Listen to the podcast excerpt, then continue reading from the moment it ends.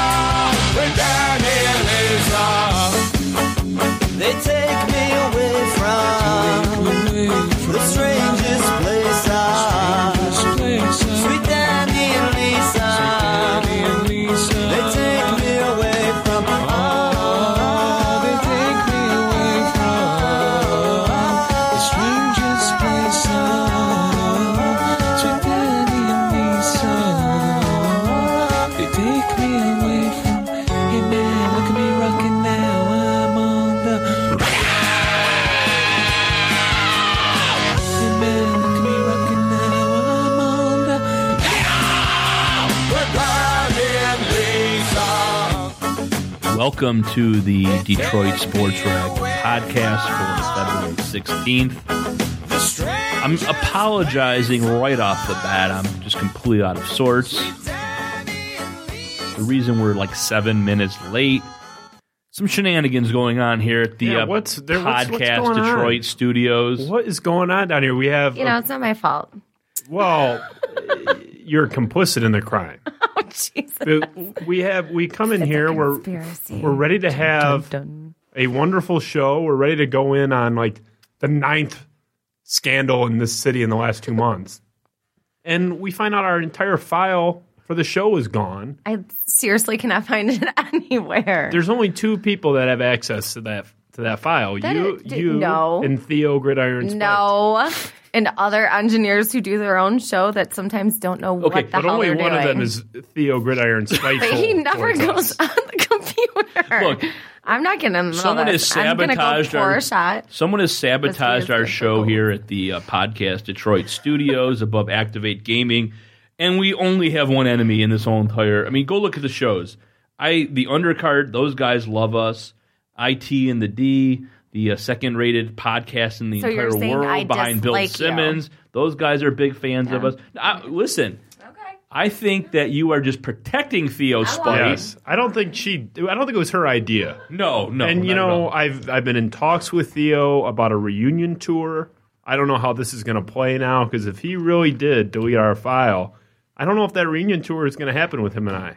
look, th- that was as as tentative as Axl and Slash getting back together. I mean, walking on eggshells the entire time, hoping that Justin Spiro gets back together with the lead singer.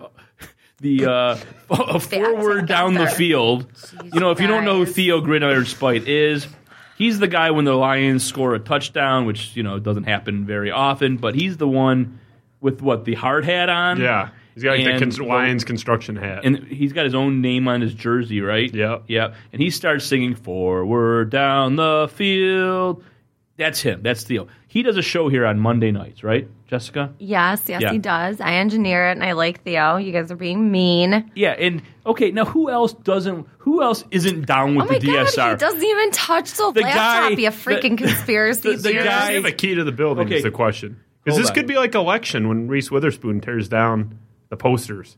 Do You me know, a favor. Will you talk for a you know, second so you I can guys, look up you some guys got your messages? key fob first, so Uh, okay. First, but he has one. The point He is, just the- got one. Theo and I, took- well, on the he was file ordering just got forever. deleted. That, you're helping my case here. Oh my God. He just got the fob. and the I file just got operated deleted. his show on Monday. He doesn't operate his own show. I operate it for him. I think he Tracy think- flicked us. I think he he broke into the building and, and tore down our theoretical posters, like in I election. think crack is whack. So what Does was- it make you paranoid if you Could I- smoke it? Jessica. So what was Or whatever deleted from our she did. file? Uh, Everything. the whole freaking The whole file is I gone. can't find So what was in it. that file? Like the album clips, Yeah. Everything. the, just the Yeah. System of a. Down intro song. Everything. Yeah. It So- just it, this is an absolute travesty. I, I had been working on a reunion with Theo. You we were are gonna so- we were gonna drop a new album. And Jan- okay, Jessica. This is how he does Jessica, me. I'm going to give you some. Jessica, I'm going to give you some information here. This is a tweet Mm-hmm. from Theo Gridiron Spite. He goes at Gridiron Go Lions, January 3rd, 2015. I'll say this once and once only. I don't get down with DSR. That's not how I want to make a name for myself. They are lying. There's motive. Yep, right there. And he's got, and you said he's got a five. He has he has the means and the opportunity. He's got motive, means, and opportunity.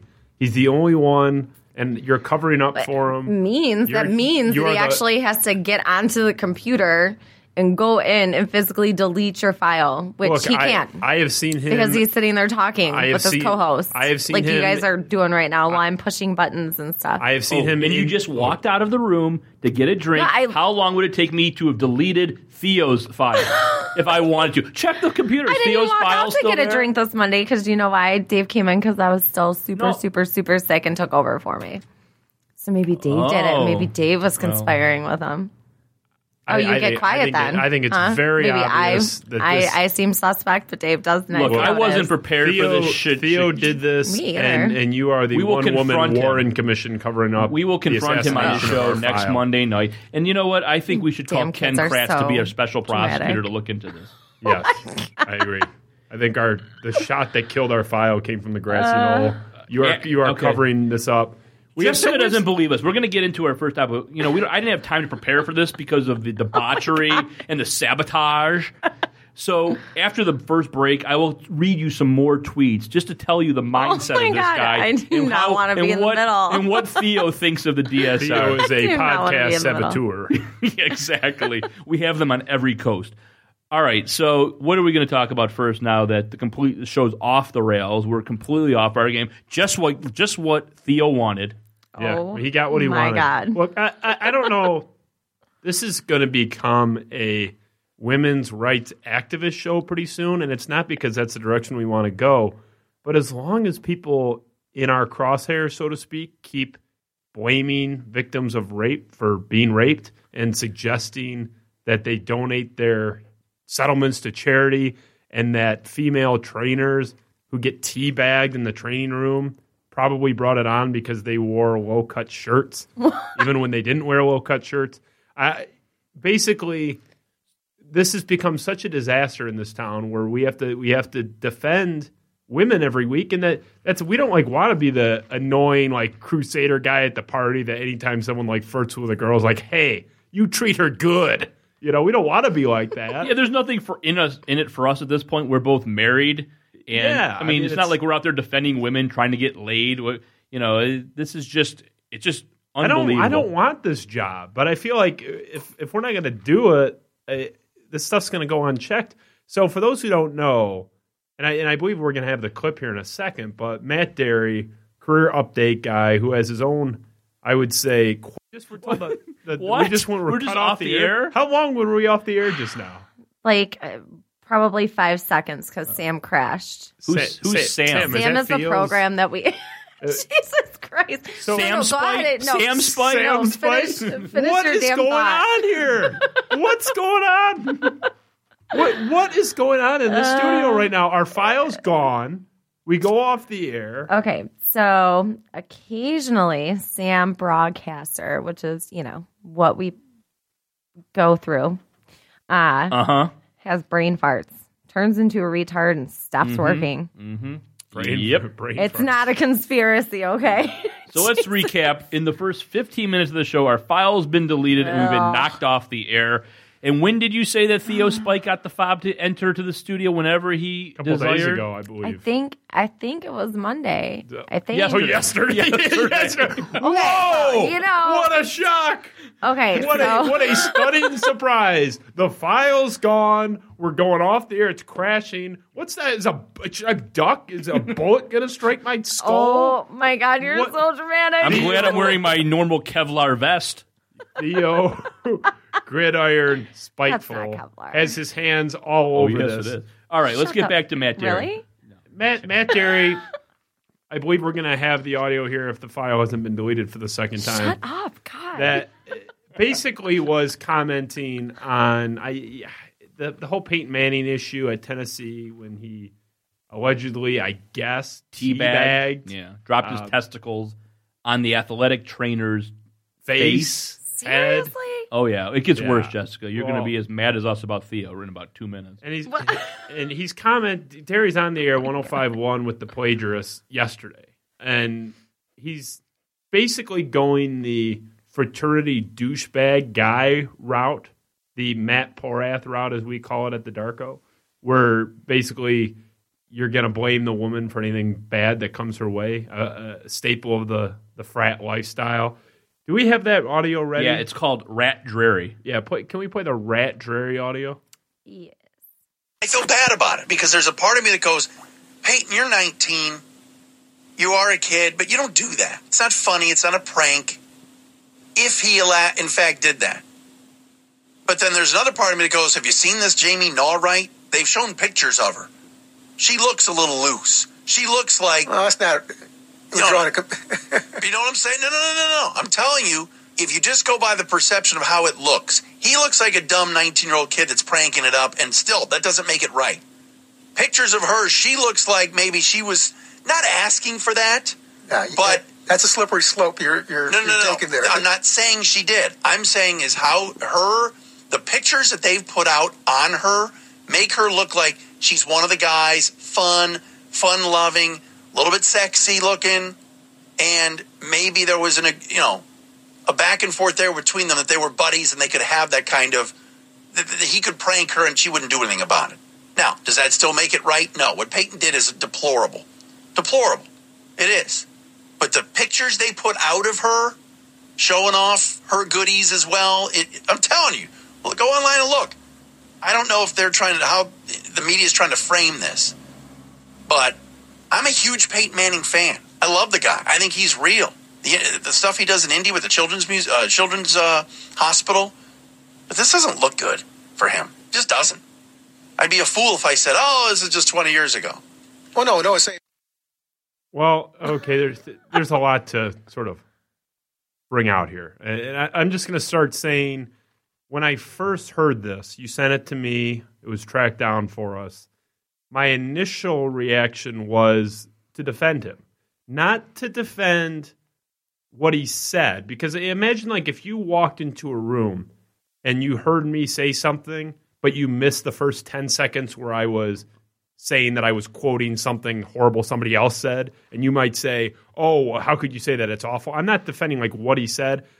What I was originally defending him here on is you see him go at the end of that audio clip. Dery moves into this. I'm not sure how the media is framing this. So when I first listened to it, and a couple of times afterward, my perception was that Matt Dery was not saying, "I think this girl looks loose."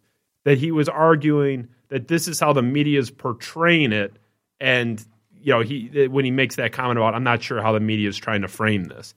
I thought he was basically saying the media is wrong in how they're putting this forward, and I thought he was kind of taken out of context and had a clunky wording of it.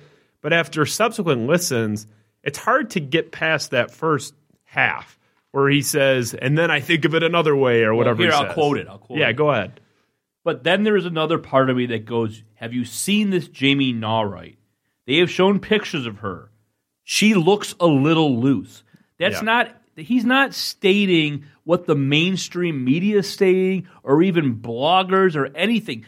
Matt Dery is saying on his radio program that these pictures of this girl that have been released, if you go to Google Images search, that she looks a little loose. Now, I haven't heard anyone else say this.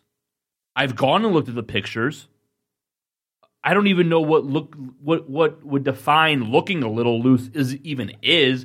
I mean, wearing a Looking short skanky. like wearing a I mean, guess. okay, But even wearing a if- short skirt. I mean, what would even? I mean, unless you're like half naked with a bottle of vodka, you know. And I mean, I don't- even know what that would look. I'm I not don't sure even know what the I'm not sure what the relevance is anyway. though. right. But to Who say she looks a little loose, to me, I don't care what else he said about Manning uh, having deplorable behavior. You cannot say a woman looks a little loose. And she, the pictures of her are all normal pictures. it doesn't matter. I mean, uh, I don't even so- know what he's talking about. So what if she dresses? Okay, I haven't looked up any Right. pictures of her, but who gives a shit if No, she walks around that- looking like a slut and she, you know, has her tramp stamp showing and is in heels twenty four seven, has her boobs popping out, whatever. If somebody teabags me, are you kidding? Nobody in my life has ever done that. I'm so certain that none of my buddies ever in a million years would, even if I was passed out drunk. Well- the worst they would do is write on my forehead, and they may draw balls on my forehead, but they would never put their balls on my forehead. So I don't feel like that's a friendly thing that friends Fun, do. yeah. Well, and, and, you Yeah, know, and, it's not just a prank. Fun I, loving. I agree completely, but yeah, and you know, you say it's not just a prank. That that's the other thing I really took issue with is Dery's insinuation that oh, you know, she kind of looked like a girl that you could you know maybe play a prank with.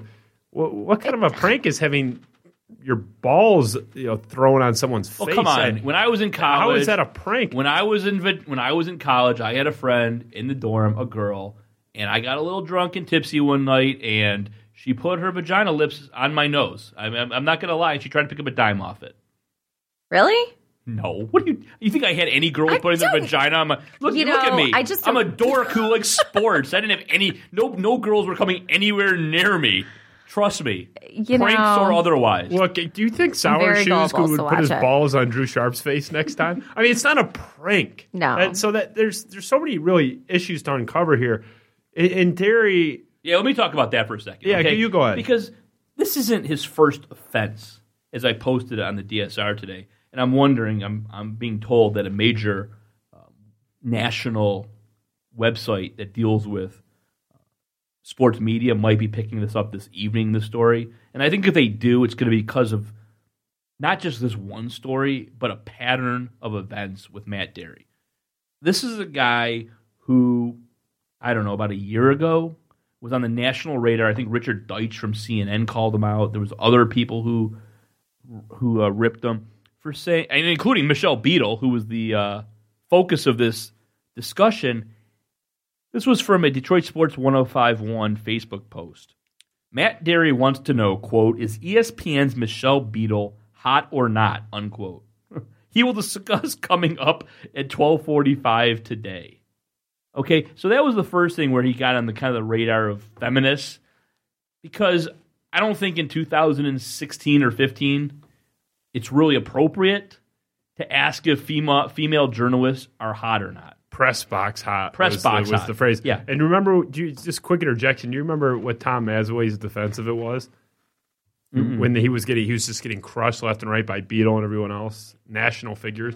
His his defense was, "We only spent 15 minutes on it."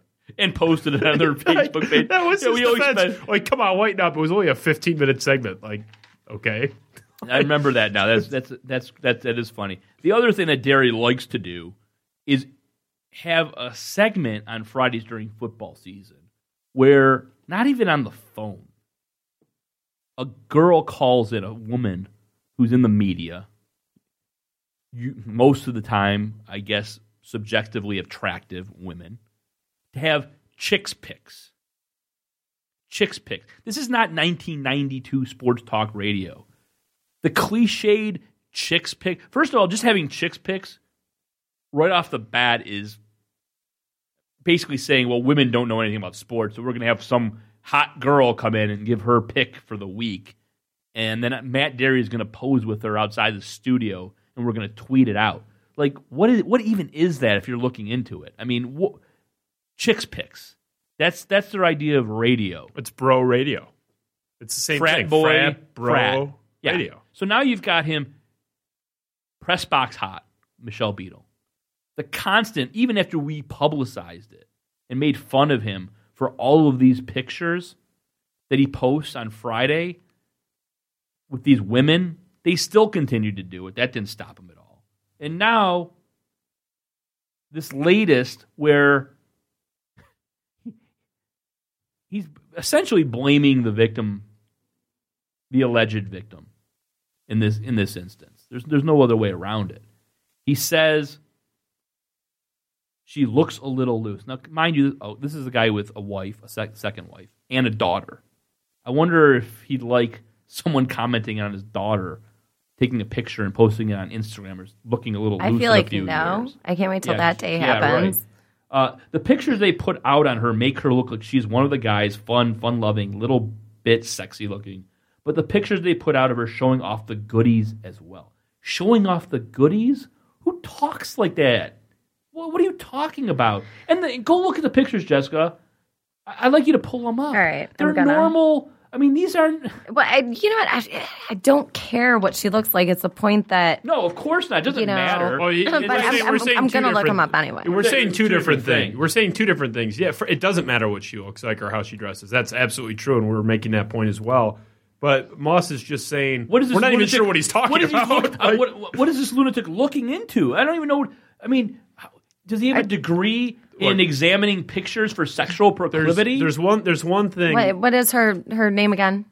um, her name is This poor Jamie chick that got Naughright. teabagged N or a teabagged. N a u g h r i g h t. There, there's this tendency for people.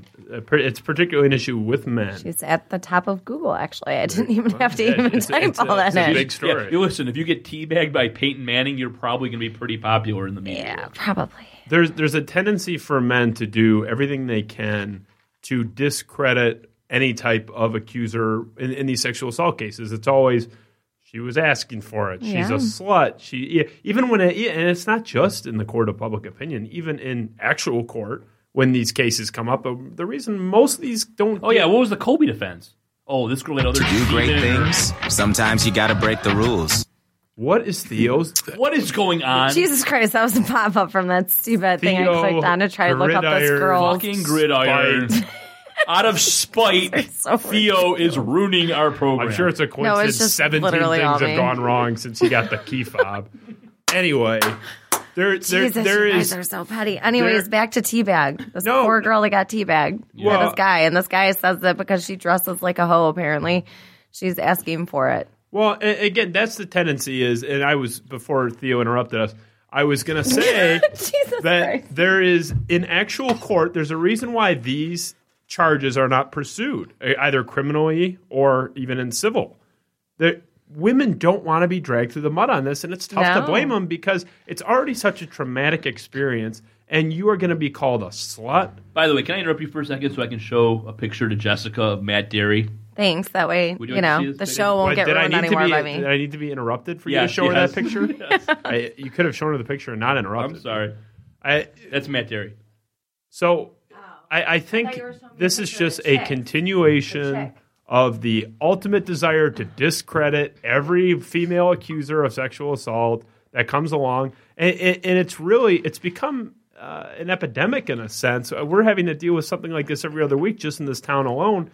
And it's something where it's bad enough when it comes from some moron, you know, on a college campus or some guy at a bus stop. When it comes from someone who's on the air and has a, as an audience, however small it may be, in Matt Dery's case, you have a higher standard of discourse. And even Dery agreed with that. I guess he apologized today, and I in the characterization he used in his apology, I guess from what I've heard, is that he was quote off his game yesterday. Now I I, I understand the concept of being off my game. There's times where I'm really bad at basketball, and there's times where I'm really really bad at basketball.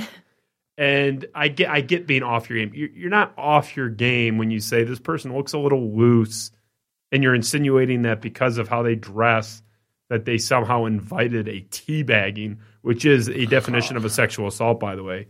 So, uh, you know, again, there's this tendency to do this where we want to discredit this this victim or this alleged victim. Matt Dery saying he's off his game. I think he's just digging that hole even deeper. He, I, I'm off my game. I was a little bit off. I don't. Uh, there's a lack of understanding of the scale of what he said. And I, I And my- by the way, as you pointed out yesterday, what would have occurred if the unrepentant plagiarist didn't basically Drew Sharp interrupt him. I think he saved his career. Drew Sharp saved him. We will never know where that was going. It was bad, even with the mitigation that Drew Sharp offered him. You know, put really pumping the brakes on where Dery was going with that. It was going to a place where I don't know if Dery could have come back from, and we'll never know. You know, it's Jess- impossible. Jessica, but can you explain what Dery is going on in that picture that I'm showing you right now? What's going on? Um, I think he's sitting around. He's got his arms around two girls that he feels like they want to be teabagged because of the way that they're dressing. no, no, no. Those girls don't want to be teabagged. they want to be raped by a pack of dogs on the Matt Dery scale. These, it, it, What is it- that? The twisted kilt Matt, girls? Matt Dery, Yeah, Matt Dery, I think Matt so. Dery Tilt- thinks that women in physician color, yeah. coats, i- in nurse scrubs, hospital scrubs, deserve to be teabagged. If you're walking around in a mini skirt and a little bra, basically, yeah, it's full on rape then. Like you're asking animalistic, for yeah, it. like yeah. gang rape. Yeah, That's what for Matt Dery thinks you're inviting. All right, so let's play now, real the short clip where he basically tries to walk back the comments that this girl looks a little loose. Having a bad day looks a little loose. I mean, I've said a lot of things in my life on podcasts. I've written them in, in articles. Nothing that I ever said that I'd want to like crawl into a hole and die over because Oh, Jimmy Howard contract was a great deal. Was okay, one, great. but, That's we can get into that later if you'd like. But this is what he. This is his thought process. This is his id, right? I mean, he's just. Spe- We're still blaming. yeah. Yeah, I'm uh, still blaming Oh Jesus! for All right, and we're back live. All right, Theo Spike Theo again. We're off the air crashed. This is unbelievable. I, I four times. This is the most rattled I have ever been in my life. This guy, if he thinks that I'm going to get back in that studio with mm-hmm. him and sing ever again, The holiday this, special version of Forward it's Down the dead. It's dead. Theo, don't listen to them. It was a wave file. No, it was, no, yeah, it was he- a wave goodbye yeah. to our file file He- he because del- he got a key fob. So now he has deleted the second uh. file. So I'm just going to have to read what Dery said. yeah, he's My- doing that remotely apparently. Of course. Well, the guy's pretty, you know, in depth. My comments earlier about the pictures they put up out of her looking loose, that doesn't make it right. I'm not saying that's right. So even then, he's still admitting that he still thinks that she looks loose. Like what? he's really standing by it. Which that's double down on he this. Doesn't, he doesn't grasp why what he said yesterday was a problem, and, and that's that's really the issue. And and really, his coming out today was the final straw on me saying. Eh, for- I've said from the beginning, my defending of him in our initial conversation on this was completely contingent upon if he was actually trying to say this is how the media was saying this should be, and he just handled it poorly. Well, there's two things. The second there. that I found out that it, again? No, I'm just raising my hands up because I don't know why I keep moving the microwave and you just get right next to Oh, it I'm anyways. No. that that was self sabotage. But okay, so there's a couple things going on here. One, his original thought about that the girl looks loose, and two, his general thoughts of well, how the media is framing this. Which, okay, if he just would have said, "I think the media is making this girl look bad," they're trying to defend Peyton Manning. Peyton Manning's a popular figure in this country. If that's where he left it, he'd have been fine. You can Yeah. separate that part of it.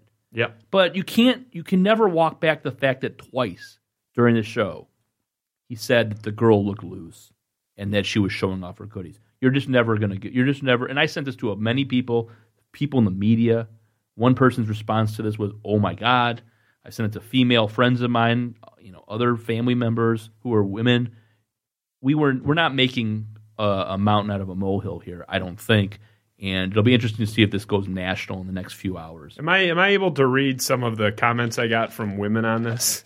Please do. Okay, let me let me pull some of these up. Are any of them loose looking? Can I see their photo? you may not see their photos, and I'll keep their identity private. But I, I solicited the opinion of several women, friends, and family about this. Just I didn't I didn't you know uh, do any sort of uh, prejudicing before the fact. I just said, "What is your reaction to this audio?" and sent them the clip. And uh, here's one response.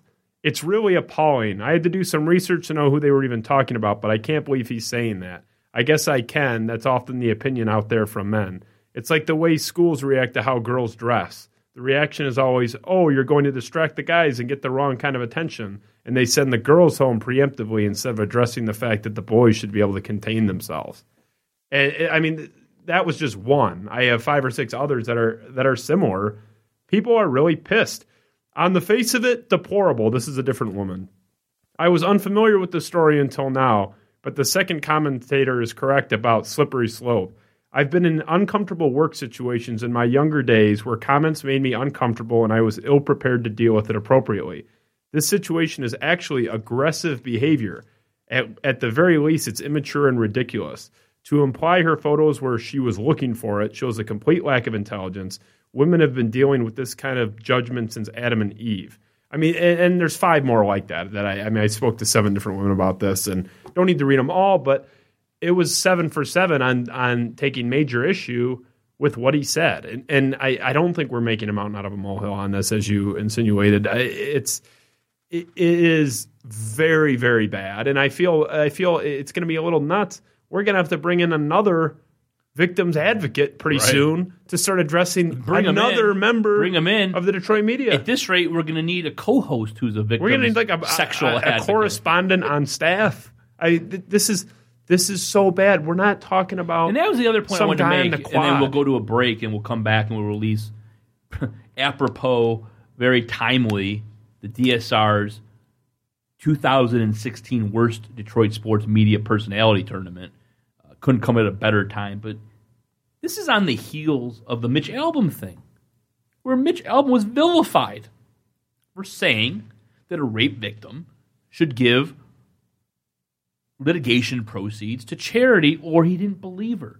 So Dery, you know, it's already in his mind that this guy got crushed nationally, locally, everywhere for making those dumb comments. And, you know, 10 days later or two weeks, whatever it is, we get this we get this nonsense. So I, I don't know. Uh, you have Albom's saying that he doesn't believe these women.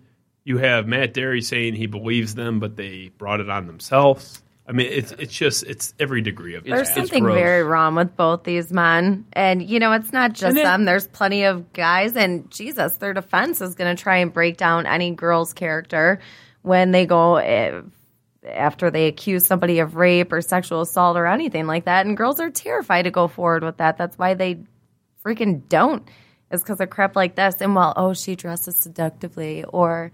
You know, she dresses loosely. She probably wanted it, and now she's just saying it. Well, I mean, yeah, there's people that lie, but I feel like the majority of of, 50, is chicks that that, one well, out of fifty. yeah, the majority of chicks that come forward and you know start a case and accuse somebody of raping them actually got raped, but they have to prove that they're they didn't ask for it, which is so wrong. this side is fucked. And the fact that, that these two inst- instances are both liberal minded guys. You're never going to be able This to isn't eradicate idiot meatheads. people. You're, you're never going to be able to get rid of this on a on a permanent national everybody scale. There's always going to be meatheads and morons, but you cannot tolerate it from people with a microphone and with a voice. Mm-hmm. That is where you know I'm, you're not going to cure every evil in the world, but this is something that needs to be addressed aggressively, head on. This is something that people need to react harshly to. Really, women are an important voice in these cases because you know as much, we can say what we can say, but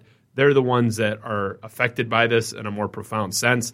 The last message I read, the email I read from the woman saying that I've dealt with this kind of thing in the workplace before, and it, it's I felt threatened. It- It's it's an actual act of aggression to talk like this. This is something where people we have to stand up to this and say this is not going to be tolerated from people who have a higher burden of responsibility because they have a microphone. Well, here'd be a first a good first step to showing that you're repenting a little, Matt. How about stop the chicks pics and taking photos and posting them on Twitter of uh, girls on online every week?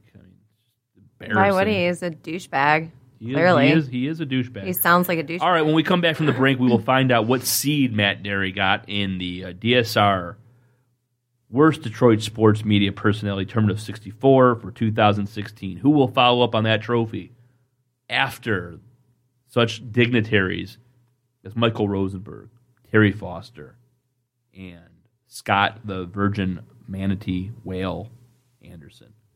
We'll be back, God willing, and the creeks don't rise and Theo's spite doesn't sabotage us any further. Thanks, Jessica. Yeah. I think. This is a previously recorded episode. They've got you running in circles. Welcome back Nine to the five. Detroit Sports Rag And five to podcast. We were going to play another song, but I wanted to talk just for one more minute on this Matt Dery thing to make a broader point, and then we can move on with our day here. I think there's this epidemic of bizarro world side jobs in the Detroit media right now. And this is something I was thinking about earlier today. When you think about it, you have Terry Foster, who's barely literate, now teaching a journalism course in what is it, Oakland University? Yeah. So yeah. you have Terry Foster teaching a journalism class, a guy who can't read or write. So that's a bad start. I wouldn't go that far, but he Can't read or write He well. did say what the other day. He said something gave him not perspective, prospective. Prospective. Prospective. He doesn't even know the difference between perspective and prospective. guerrilla warfare. He's gonna. This is the guy who is going to be teaching the youth of America how to become sports journalists. Hyperbole. Is, the first class going to be how to shill for Xfinity on Twitter and Instagram? I mean, this we should really like talk to someone at Oakland University about this situation. It's really an absolute embarrassment for the Uh, college. it's a degradation of the value of that degree. I'll say that much. So you have Terry Foster teaching journalism. You have Rob Otto, who is a career failure in everything he's ever done, teaching kids oh my god! about quote winning futures. This is a guy who goes around teaching kids about how to have a winning future. He's not even in the I, media I anymore. can't imagine. I can't imagine. Well, yeah, it's because he's he, it's something he tried to do. So of course he's not doing it anymore. I- I- but and then and then you have Matt Dery, who has something called winning in the workplace that he does. so where, where Matt Dery advises people on winning in the workplace. Right. Yeah. I, I wonder if he'll be giving, any speeches to the National Organization for Women anytime soon. uh, can we get back to Theo for a second? Because I wanted to just Yeah. because Jessica still doesn't believe us that this it's in him to maybe frame us and and, and start with our show did and it. This is create a war. I mean, what happened? Five things. He wants a war, he's got one. what what did did someone feed a gizmo after midnight and he turned into a gremlin and came in here and destroyed all of our equipment? No, just some dumbass. That, well, uh-huh, okay, I should uh-huh. be nicer about that since it's on air. Yeah, but right, just okay. somebody, whoever it was, accidentally Mm-hmm. deleted a file. You shouldn't be selling it because nobody's buying that. Hey, I'm not Nobody the only engineer this. here, so there's a couple people that This was you from know, do their own Spiro. shows. This was from Stuff. Spiro last year. Do you like Gridiron Go Lions? That's Theo. He and I partnered partnered up to record a great version of Gridiron Heroes. Tweet at me if you want to buy a copy. This was Theo's response. This is a blatant lie, and I do not appreciate being a part of whatever scam this is. Exclamation he point! sounds just like exclamation that, point! too. Exclamation point! and then here's another one. Okay, there's another tweet in this. Uh, God, I'm so in the middle. Like I don't want to be in the middle, but I'm so in the middle. say whatever about me as long as it's the truth. This is a lie. This is disgusting. And let me tell you something. They say revenge is a dish best served cold, and Theo waited to get his revenge an entire 13 months. This is like the Count of Monte Cristo. Just uh, you know, or, or like Cape Fear, Robert De Niro doing sit-ups in his cell. Like he's just been plotting this for months. He was waiting for his opportunity. He, he had to wait for podcast number eighteen for us to do it, for him to do it. it this he did it. He sabotaged this show, and we are not going to let this happen. This is this is we are going to rise above it. Oh, petty, petty, petty. You know, he wished me happy Yes, he birthday, and He's you guys very did petty. it. He is So very you know, petty. We I didn't know it was your not very birthday. nice. Oh, that was yesterday. We Yeah, were going to get jerks. to that. We were going to have the. Uh, we're going to have a celebration at the end of the show. It's lies. It- it is. I know. All right, so every year in the well, we we started off as going to be biannual because but since the Detroit sports media is so horrible, terrible, and a complete joke as our first segment uh, would lead you to believe, we decided to have the Detroit sports media worst personality tournament of '64 every year. Before the break, I told you the first year, I think 2012, Michael Rosenberg, basically on the back of the Rich Rod scandal. Uh, wrote articles and columns, investigative piece as a columnist about Rich Rod and practicing for about 30 seconds too long, got him in trouble with the NCAA. So Rosenberg took down the first title, skipped a year, came back in 2014, and Terry Foster coming off just an incredible season, uh, culminating in the ML Curley Trophy. The most dominant performance in the history of the tournament. By, What was like tournament, by the way. 85, 90% every vote. He just destroyed everyone, and I want to quick add the fact that Terry Foster told me that you rigged the tournament against him because you're racist and you don't like him. Right. In the first year, I rigged it because I hate Jews, my you know my own people, and that's why I had Michael Rosenberg because I'm a self-hating Jew, as Larry David and Woody Allen once famously both said. Uh, I'm self-hating, but it has nothing to do with being Jewish. Then last year, this was crazy. I think there was almost like what a thousand votes for the final, and it was decided by two votes. It was like fifty point oh oh one to forty nine point nine nine nine. Scott Anderson defeating Lynn Henning. And it's still a controversy to this day. People think that there were shenanigans going on, that we somehow fixed it. I'm not going to lie. You and I openly campaigned for people to vote for Scott Anderson. We thought he was the deserving winner last year based on his absolute homer attitude towards all the Detroit sports teams, his basically lack of sports knowledge, and his completely lack of understanding of analytics and math. And that was the the issue number one for him in that campaign was that he was on a crusade in that season to denigrate advanced metrics and analytics, and that was really what carried him. It's just that he had a, a loud voice and a highly rated sports show again railing against advanced math. I mean, that's Right. really And that was to the why he- point more than he- anything else. to the point where he went on the radio, and I think this is what tipped the scales of justice in his favor. He said that he didn't know how to calculate whip. Whip. Which the acronym explains exactly How you it's calculate the it. equation. Yeah. Walk and hits innings pitched. I mean, it's not exactly, you know, anything that Will Hunting was doing on a blackboard while he was supposed to be doing janitorial services uh, at that college in Boston. So, you know, it was very close. It could have gone either way. It came down to the last second buzzer beating shot by the whale defeated Henning, who now has been a bridesmaid two years and two years out of the three. So that brings us to this year. There are a few changes. The tournament is sponsored by our sponsor, CaliTickets.com. It is called the CaliTickets.com Hyper Bowl in uh, reference to Terry Foster, thinking that hyperbole was pronounced Hyper Bowl. So that's what the championship is called. The Hyper Bowl brought to you by ML Curley, who was a member of the Detroit sports media years ago, wrote about wrestling, pro wrestling, mind you, for the Detroit News, who turned it ended up being a pedophile. Uh, so that's who we named the trophy after. Were So the kids dressing scantily? the kids were a little loose. I got to tell you, were the kids looking a Oh, little yeah. loose in the photos Those- and the photos kids- and evidence? Those kids, those eight year olds, looked a little loose. That was very good. All right, so we're going to get to the bracket. You can you can now see the bracket on the DSR website. We have released it, and there's going to be a, a contest. You can go to the website and you can email to Anthony, Mr. Methane Dinsmore, your brackets. You can fill these out, and the winner's going to win either two tickets to a Tigers game or a Red Wings game, whatever you want. Um, sponsored by CaliTickets.com. So you'll fill out those brackets. You'll have until midnight tomorrow night to fill those out and send them to them. But go to the DSR to find out what's going on. We're going to go quickly through the brackets and we'll talk about it. The uh, start off the number one seeds, which have been pretty much locked in now for a few months.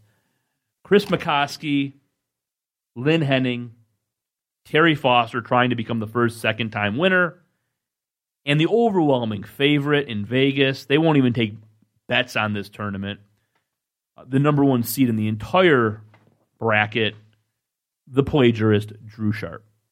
What do you think of the four number one seeds, Justin? Right off the bat. Well, first of all, Chris McCosky has no chance as a number one seed. It's a joke that you even seeded him that high. Hold on a second. No, Chris no, McCosky. No, you, Chris you made you made a mistake. He should not have been a number one seed. He just stinks. I Chris- mean, he's just, he's not. You need a profound season. Chris McCosky you're just wrong. wrote You're- an here art. comes a Hold bunch, on. Here comes a bunch of wrong shit. Okay, go ahead. Chris McCosky wrote an article the day that Brad Ausmus was brought back, celebrating how great a move it was and how Al Avila got it right. That nothing that happened last season was Brad Ausmus's fault. It was the worst article written in Detroit sports media in 2015, and on that article alone, forgetting everything else about him, how he's a slapdick to the Tigers management, how he thinks Brad Ausmus walks on water. Every forget everything else. That article alone propelled him to a number one seed. Well, good for you. You're still wrong. Chris McCosky, I'm not saying he's good. He's probably a two.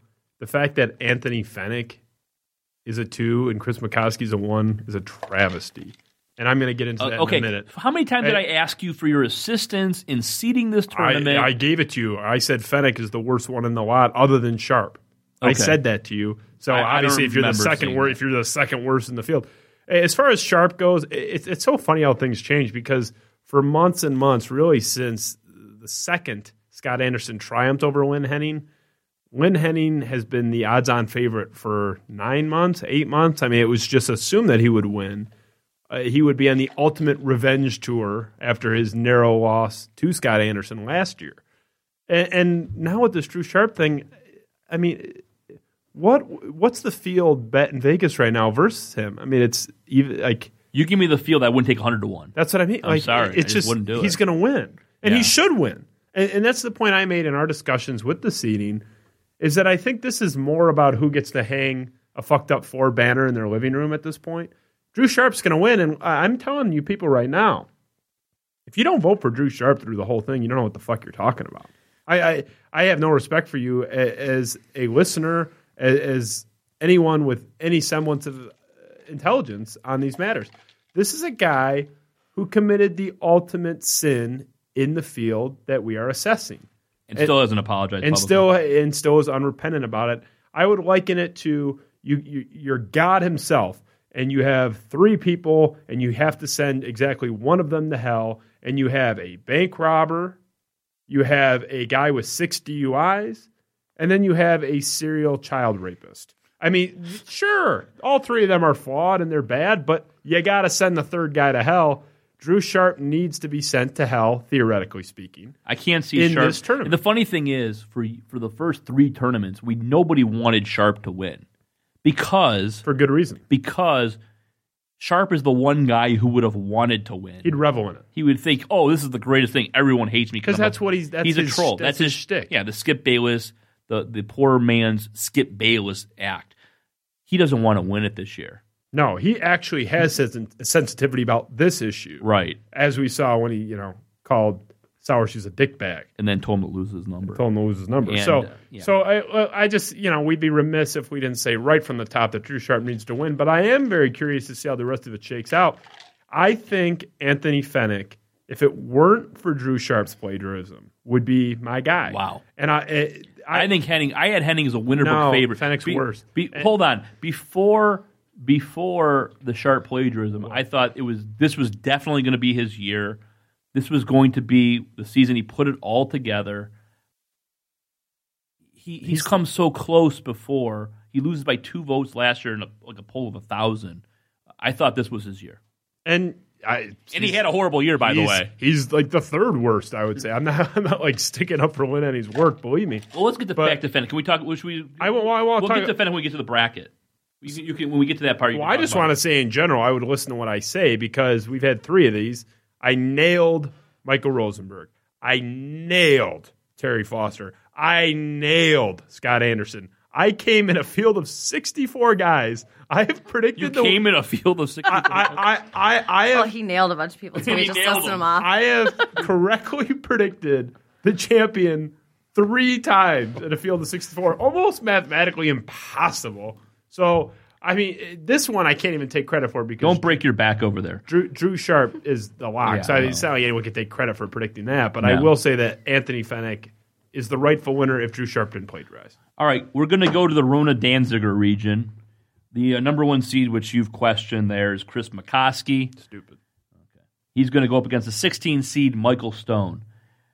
Winner of that plays the eight seed Mark Champion versus Justin Rose. That's some, all the eight nines are very interesting. Justin Rose, a douchebag of epic proportions. Uh, he's a telecast, what, a television guy on Channel Seven, but his Twitter account is just you know off the rails. Mr. Bob? Is that Theo? No, that's not Theo. Oh my Okay. god. That's not Theo. That's Bob. Bob is coming in here to in, the guy who runs Podcast Detroit. He's coming here to investigate He's the Theo boss. Spike's The antics. boss. Can we look The into boss Theo's- is in the The house. boss. Let's get him on the. We've been sabotaged. What did Theo do? Oh my god. Theo didn't do this whole anything. show has just been off the rails. Somehow their file got deleted out of downloads, and they're like, "It's Theo." Somehow. Theo. It was the Theo. other the other Hates guy with access to the computer who hates us. Right, but never, ever, ever touches it. Yeah, we're on. Oh, Yeah, we're on. What That's why I do turned your mic on. Let me ask you a question. When did Theo get the key fob? Yeah. Did he get one before you? No. no, he got one yesterday. Oh, he's, yeah. He's had And then the our, same- our our complete show was deleted from the computer. My god. What are we? What are we supposed I to did a believe? show and then I left because I was too sick, and then Dave did the rest of it. All right, we'll get back to the bracket now. Yeah. I mean, it's just ridiculous. Theo didn't do it. They're trying to put me in the middle, Bob. Set them straight. You did. I'll blame you before I blame. No, I'm kidding. I'm kidding. Well, I think I think she's complicit. I don't think there's any She's- denying that. yeah, they're we all know say I was that. I'm not, I'm not saying she's not That's heavily not involved. happening situation. So anyway, uh, So you- Justin you want, Rose- You want my opinions on Justin Oh, Rose? yeah, I want your opinion on he's Justin a Rose. douchebag on Twitter. There's my opinion. What? he- Complete liar. I love the guy tweets. that's things. actually true. Isn't he the guy that always does the? Yeah. like, I was kidding. I was. like- he says something completely serious, and then when, he's called out, I was just joking. I was just joking. Is that is there anything worse than guys that do that? Like Nothing. Oh, not my fault. You don't have a sense of humor about it. Like, Right. You're not kidding. Like, yeah, he's awful. This is how bad This guy's a nine seed. This guy's a nine Oh, seed just for that. Oh, The- God. the- this is how bad the city is. Doug Karsh is only a five as he, play, as he faces. He'd be like a rightful winner of the whole thing. oh, oh, yeah, in any other he'd given worthy. year, He'd be a worthy champion. There's no question. There's no question that Doug Karsh would be a worthy, worthy wor- one year, as his partner was last year, a worthy champion of this tournament. He goes up against Drew Lane, who's a 12 seed, and Drew actually had to get in through a play-in, uh, only because he's no longer employed in this town, so he had to kind of take him down a few few rungs. But he gets in. The final four entries were based on the vote: Drew Lane, Rob Parker, Bernie Smilovitz, and Jim Price. Those were the last four in. And uh, so that'll be a matchup of Lane versus Karsh. That man, oh man, that is a absolute typical 5-12. You have no idea what's going to happen. Could go anyway. Could go anyway. Here's a guy who could make a deep run, who could win this entire bracket as a four seed. Tom Mazawey, as he faces in the first round Paula Pasche. That could be 99.9 to 0.01 right there. Well, Terry Foster has pitched a couple of shutouts in his career. I could see that being a shutout. Yeah, Mazawey as a four is dangerous. If you want to take some good odds at a Final Four entrant who's not a one, two, or three, Mazawey had an incredible year. I mean, this guy is just. If he were just a little more relevant, he'd be. I mean, he'd be a one or a two. He kind of got a little more relevant because they've kind of propelled him now in this morning show with Belesian and Fellhauer, where he's more than a producer. He's kind of they're kind of saying this is the show, and they're saying it's not just producing. So he's kind of part of that triumvirate there in the morning show. So I think he kind of has a profile now to match his horrible sports opinions, where he was kicking and screaming the Tigers shouldn't make trades at the deadline, not be sellers. I mean, every take he has is horrible. Just yesterday on the radio, he was saying that Jimmy Howard needs to play more. yeah, that just yesterday. And the reason is because in case Mrazek gets hurt, they need him ready. Well, guess what, you dumb fuck? If Mrazek gets hurt, Jimmy Howard's going to have plenty of time to play himself into shape. He said he suggested in the Not next to mention the season's over if Mrazek goes down. yeah, right. I mean, there's there's there's these people who are still delusional who think this Red Wing team can win with Jimmy Howard as the goalie. They're only in this position because Mrazek is playing at a Vezina level. He's suggesting in the next game against Pittsburgh, against Malkin and Crosby, that we should throw Howard out there because he needs more playing time and not the guy who's going to be in wherever, Las Vegas, where are they doing these award shows anymore, uh, sitting there waiting to hear if he's going to win the best goalie trophy the sports takes by Mazawey. There's nobody worse. There is nobody. Just pure sports takes. I'll take Mazawey over anyone. He is wrong hundred percent of the time. He's basically like Simonson. You know, Simonson were eligible, which he's not, just being on the west side of the state. But he reminds me a lot of Simonson. Just uh, he's Sports wrong- opinions. In term, that's what I mean. In- Let me guess. Uh, cutting Joique Bell was uh, was a bad move, and the Oh, Pistons trade sure. sucked. And Every- well, whatever the right thing is, just Yeah. take the opposite. That's Yeah. what he argued. I mean, yeah, you could you could list him on and on. I mean, it's he's he's wrong pretty much every time, and it is similar to Simonson. It just in terms of the sports. he take. was he was still like when the Lions were like what two and seven or whatever they were, still saying they were going to make the playoffs. I mean, this, everything, everything is wrong. I, I really have him as a dark horse in this bracket. It's kind of, kind because McCosky being the weakest one, is I will agree with you. Uh, he's got a he's got a legitimate shot. The uh, six versus eleven in this bracket is Rod Allen versus Mike O'Hara. Uh, neither with a real shot at winning this thing. Couple slapdicks. Three versus fourteen. Birkett versus back. we have Dave to, we have to we have to talk about Dave Birkett. A Yeah, little bit. I mean, because I you had him originally as a two. I talked you down to a three, which I still think is ridiculous. Look, Birkett has been a disappointment. He's been a sellout. His pimping of Drew Sharp's columns in the immediate aftermath of the plagiarism scandal has been bad. He's still a lot better than Greg Krupa. You have Greg Krupa as a five, and Dave Birkett as a three. punitive. A, he's got a This, much this shouldn't be punitive. okay. though. It's not- It is no. punitive. That's not That's how- why we gave no. Wojo and Miller high seeds Yeah, last year. okay. Okay, Yeah, and right. also Yeah. Dave You're- Birkett. Dave Birkett's you're still one of the comparing- best ones in town. No, he's not. Yes, he is. He's He- nowhere near one of the best ones. He's not. town. I'm not saying top five, but he's No. in the second tier. No, he's, not. like- not anymore. Not after defending Martha Ford for all. This is based on one year, not this body of work. In the last year, this is what he's known for. He's known for defending everything that Martha Ford done, propping her up, defending Jim Caldwell, and then retweeting Drew Sharp, even though he'd get bombed numerous times by 20, 25 people at a time. That's what his the year So he you, had. you have you And have Dave Birkett as Who a, knows Greg Krupa? You have- we uh, do. I- Nobody else. It doesn't matter. Yes, it Greg- does. no, the level of oh, your oh. okay. So you so you're telling Look. me so you're telling me the backup writer, Detroit News Red Wings beat writer, who nobody knows outside of the DSR junkies.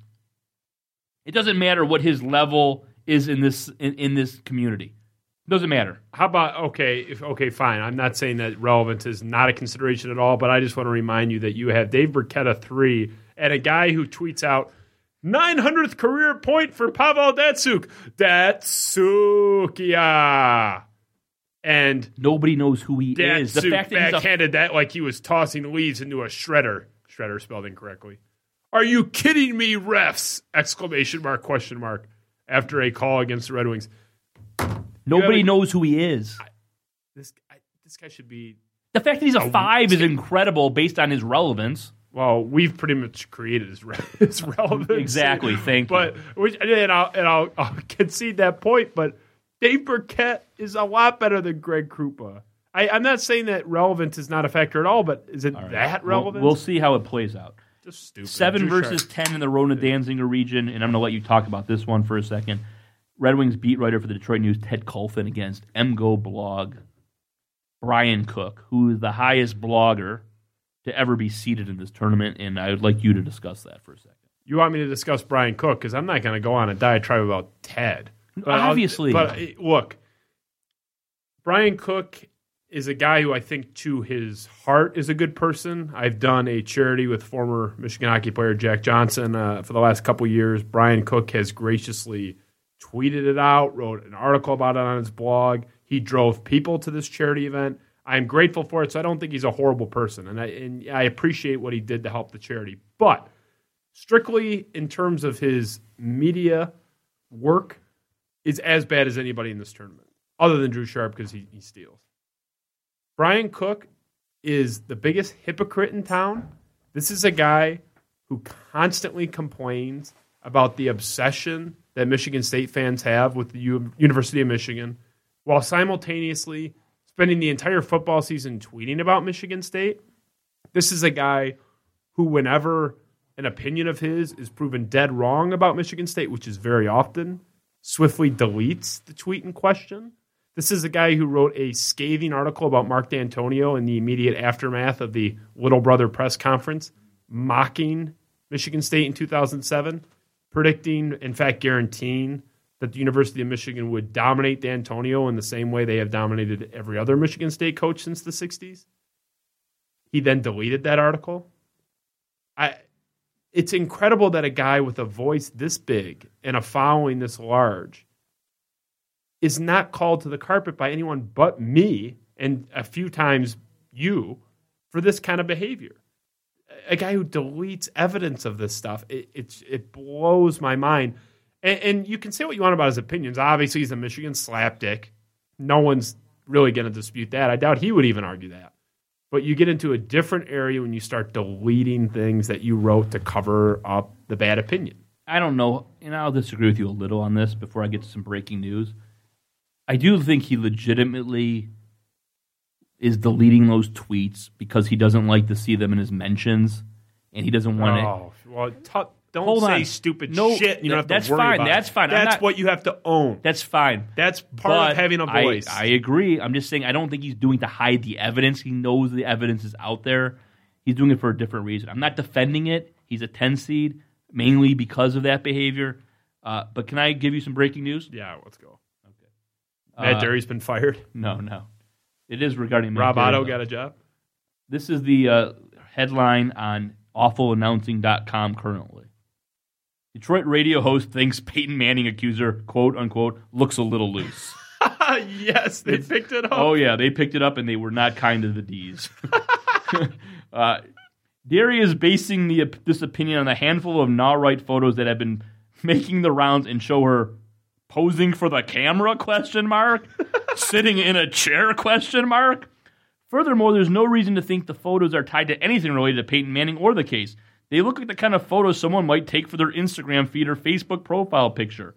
It's the equivalent of seeing a woman on the street wearing a skirt, whistling at her, and not understanding why she's not flattered, as if she put on the skirt because she wanted to impress you. If she, quote unquote, looks a little loose, or seems to be, quote unquote, showing off her goodies, that has more to do with what the way Dery views women than it does with anything Naughright is doing. Per Detroit Sports Rag, this is nothing new for Dery, who once asked his audience to determine if ESPN's Michelle Beadle was hot or not, and seems to have a penchant for posing for pics with women. Realizing his poor judgment, Dery tried to walk back his comments later on the program and ended up stepping right back into it. Good job, good effort. A quick Google search shows that only one person in the mainstream media, which being a sports radio host would qualify you to be, has referred to her as looking loose. Matt Dery. End of post. Poor Dery. Oy, oy, oy. How many things of yours are going to get picked up by awful announcing in the last couple months? I mean, I Well, that's why David Harns wanted to be my friend. I appreciate this national like acknowledgement of how bad some of these things are. Uh, you know, we have people picking up the Drew Sharp stuff, people picking up the Mitch Albom stuff. You know, people say, "Oh, the DSR had nothing to do with the, the Mitch Albom thing getting out." Yeah, it did. And, and we were the reason why the Mitch Albom thing got out, and now Josh Mansour is the reason why we got it. But Right. I mean, really, we have directly led to three different people, two of uh, which were at the Free Press in the last three four months, becoming national targets. And Not even that, like less 60 days. 60 days. Yeah. Yeah. I, and, and it's, it's, you know, I, I just think it end, uh, lends a little bit of uh, cementing of credibility what we're doing, that we're not just some lunatic screaming on a street corner. These are serious issues. And and we're we're not going to go all into the Dery thing again, but you want to talk about his seating now? I think now is the perfect Well, we'll, time. well, we'll get to that. we're not. We're going to break down every I think he's matchup. a We'll three. here for he's a three hours. seed. We're not breaking up every matchup. I'm just gonna just I'm just the interesting ones. This is where you want to talk about Fenech. Fenech versus Sipple, which is obviously be a walkover. To me, I think this comes down to Fenech versus Mazawey in this bracket. That's just my. And Fenech is more significant and also worse. You made a list of all the Fenech. I, you know what? I kind of ignored Fenech this year. Maybe wasn't You- paying attention to all on- of his. You went on the forums and said that he didn't have such a bad year, which is Re- one of the relatively worst- speaking. You didn't say relatively. Well, speaking. that's what I meant. I'm clarifying it now. I'm not allowed to. Oh, even if oh, I was okay, wrong. You're walking. I was wrong. You corrected me. Okay, well, okay, that's all I needed to hear. And so I was can- wrong. So we can move on. You went on. You you want to list some of the things that you said? Oh God, I have to pull up the list. But off the top of my head, this is a guy who tweets out "Happy Birthday" to players. This is a guy who every spring training, including the, the year that's this year and last year that we're discussing in terms of this tournament, goes down to Lakeland and openly brags about the weather. Tweets out it's a, a cool 72 degrees here, like it's hilarious. This is a guy who, and this is where it gets worse, flat out lies about stuff that he says. A very classic Lynn Henning move, by the way. This is a guy who lied about what he thought the Tigers would do. This is a guy who said that the Tigers should become buyers at the trade deadline, that they should go for it, that there's no reason to sell. And then, after being dead wrong, he was wrong to think that. He was wrong about what they would do. And then after, after Dombrowski and his parting shot with the team did a pretty nice job in getting Norris and Fulmer, et cetera, he says that he knew all along that the Tigers would sell, and he thought they should. So there's really like two lies there. He said they should buy and they will. Then he said they should have sold, and you know, the, and basically praised. He's the a pathological Like, liar. It, it's he's he's just a liar. I mean, so and then you, you factor in the fact that he's just uh, any given article is just poorly written. I mean that that's something that's going to be on his resume every year we do the tournament. He's just a poor writer. He's a guy that a high school journalism teacher once described as an average high school journalist, a guy who would get an 11 out of 15 for a C minus on a selected article that he wrote on Victor Martinez.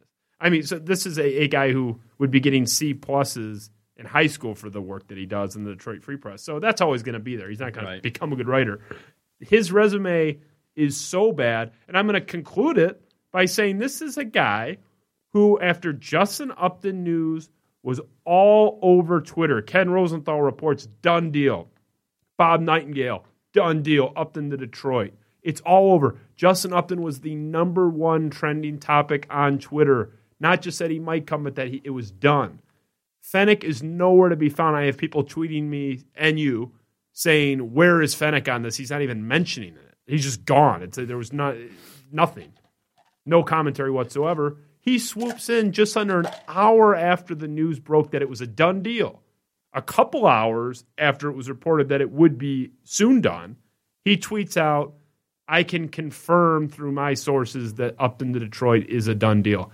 This is a classic Chris Broussard move where 17 people in the media have already reported it, and then he swoops in and says, My sources also confirm. It's something anybody can do. It- it- when, when has Fenech broken anything?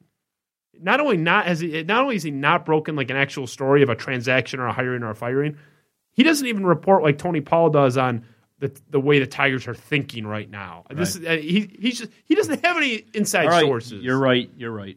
He's awful. Fenech and Mazawey, I think that I think that bracket based down, you know, comes down to them, and we'll see what happens.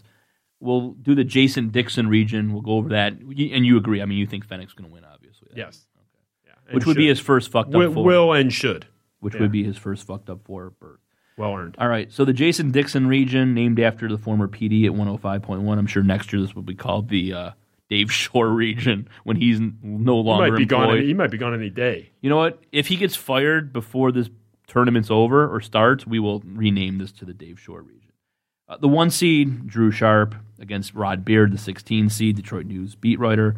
Eight versus nine, Matt Shepard versus Jim Brandstatter, Battle of Michigan broadcasters. Five versus 12, Greg Krupa against Bernie Smilovitz. Your boy might get upset in the first round. I mean, Bernie uh, is not exactly a popular figure on the DSR after basically stealing your wrong story about Brad Ausmus. That that will be a very interesting matchup because I think if Krupa can get by Smilovitz, he could make a little bit of a run. I think if Ausmus actually gets fired, I, I advocate for Smilovitz be like a one or a two. Yeah, I- like he yeah, really he got off right. the hook. Like us being wrong, really Right. got him off the hook here. I, I agree with that. If he Like I, I'd be way more Oh, bad. we were Like, irate. Yeah, he like stole my counterfeit money. It's like it's like I'm kind of mad on principle. stole your like, counterfeit money. Like, like you- That's like, awesome. it's very mean of you, but like you didn't really deprive me of anything meaningful. Exactly. Four versus 13, Vince Ellis versus Sean Baligian. Uh, this is the first tournament we will ever have where there is only one Vince Detroit uh, Pistons beat writer, as Goodwill is now in Chicago. I'm sure a bracket or region will be named after him one of these years. Six versus 11, Rexrode. Joe Rexrode against Matthew B. Mowry. What do you, you have any comments on Rexrode maybe making a run here? Well, Rexrode is the better version of Graham Couch. I'm just a total homer that doesn't do anything of substance in the media. Not quite the cheerleader that Graham Couch is. Graham Couch has pom poms that he's waving every game for Michigan State. Rexrode doesn't do that so much as he doesn't challenge anything. He stinks, but I don't have any strong opinions about him. the 14 seed Dan Dierdorf, Michigan broadcaster, going up against awful announcings, headline feature right now, Matt Dery. Matt Dery getting a three seed in the bracket with Drew Sharp. Wow, this is a, a loaded, loaded bracket in region.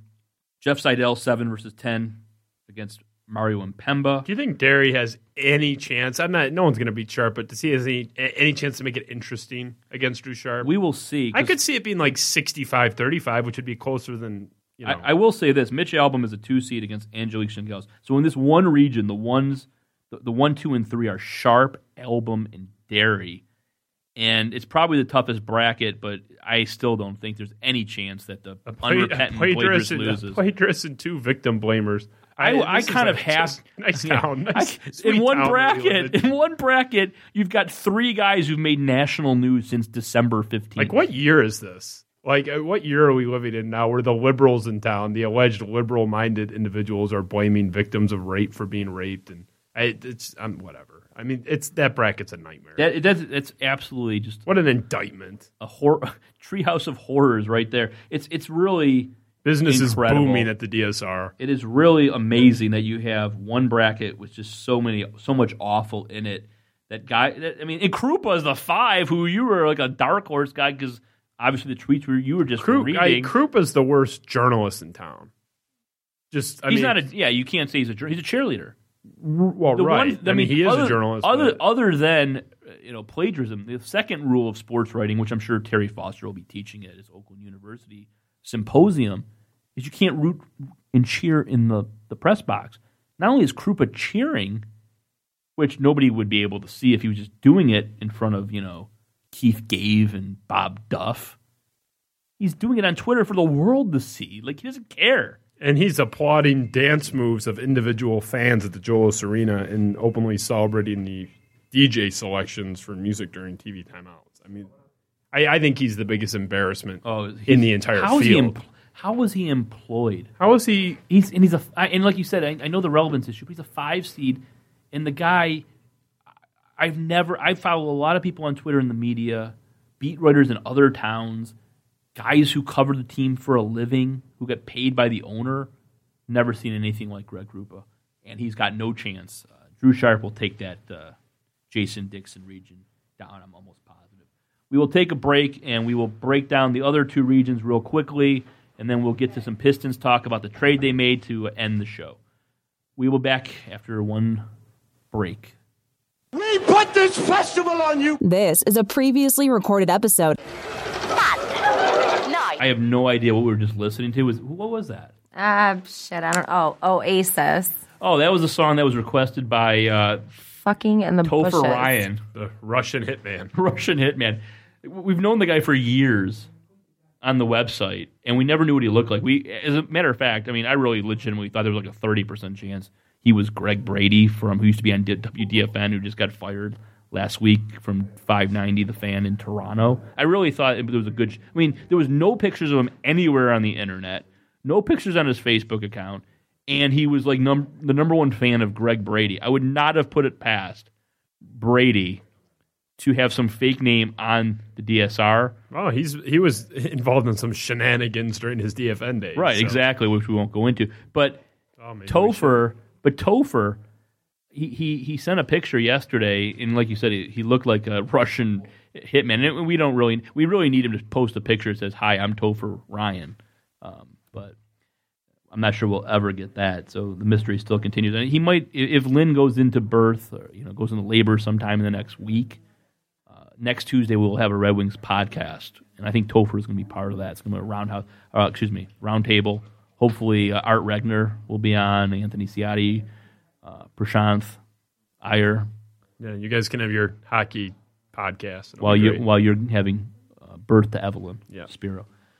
All right, so the uh, Gene Myers region we're going to run through real quick and get your general thoughts. One versus sixteen, Lynn Henning versus Josh Katzenstein in the battle of two Detroit news writers who hate my guts with nice a of you passion. to give Katzenstein the 16 seed, which is you know considered a compliment, even after the fact that he asked me at the final four, "What's there to like about Jeff Moss?" Look, good is good, and I will not bury a guy just because he doesn't like me.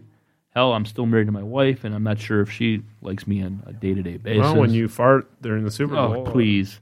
That was not me, Anthony Dinsmore. Eight versus nine, Sean Windsor versus Chris Iott.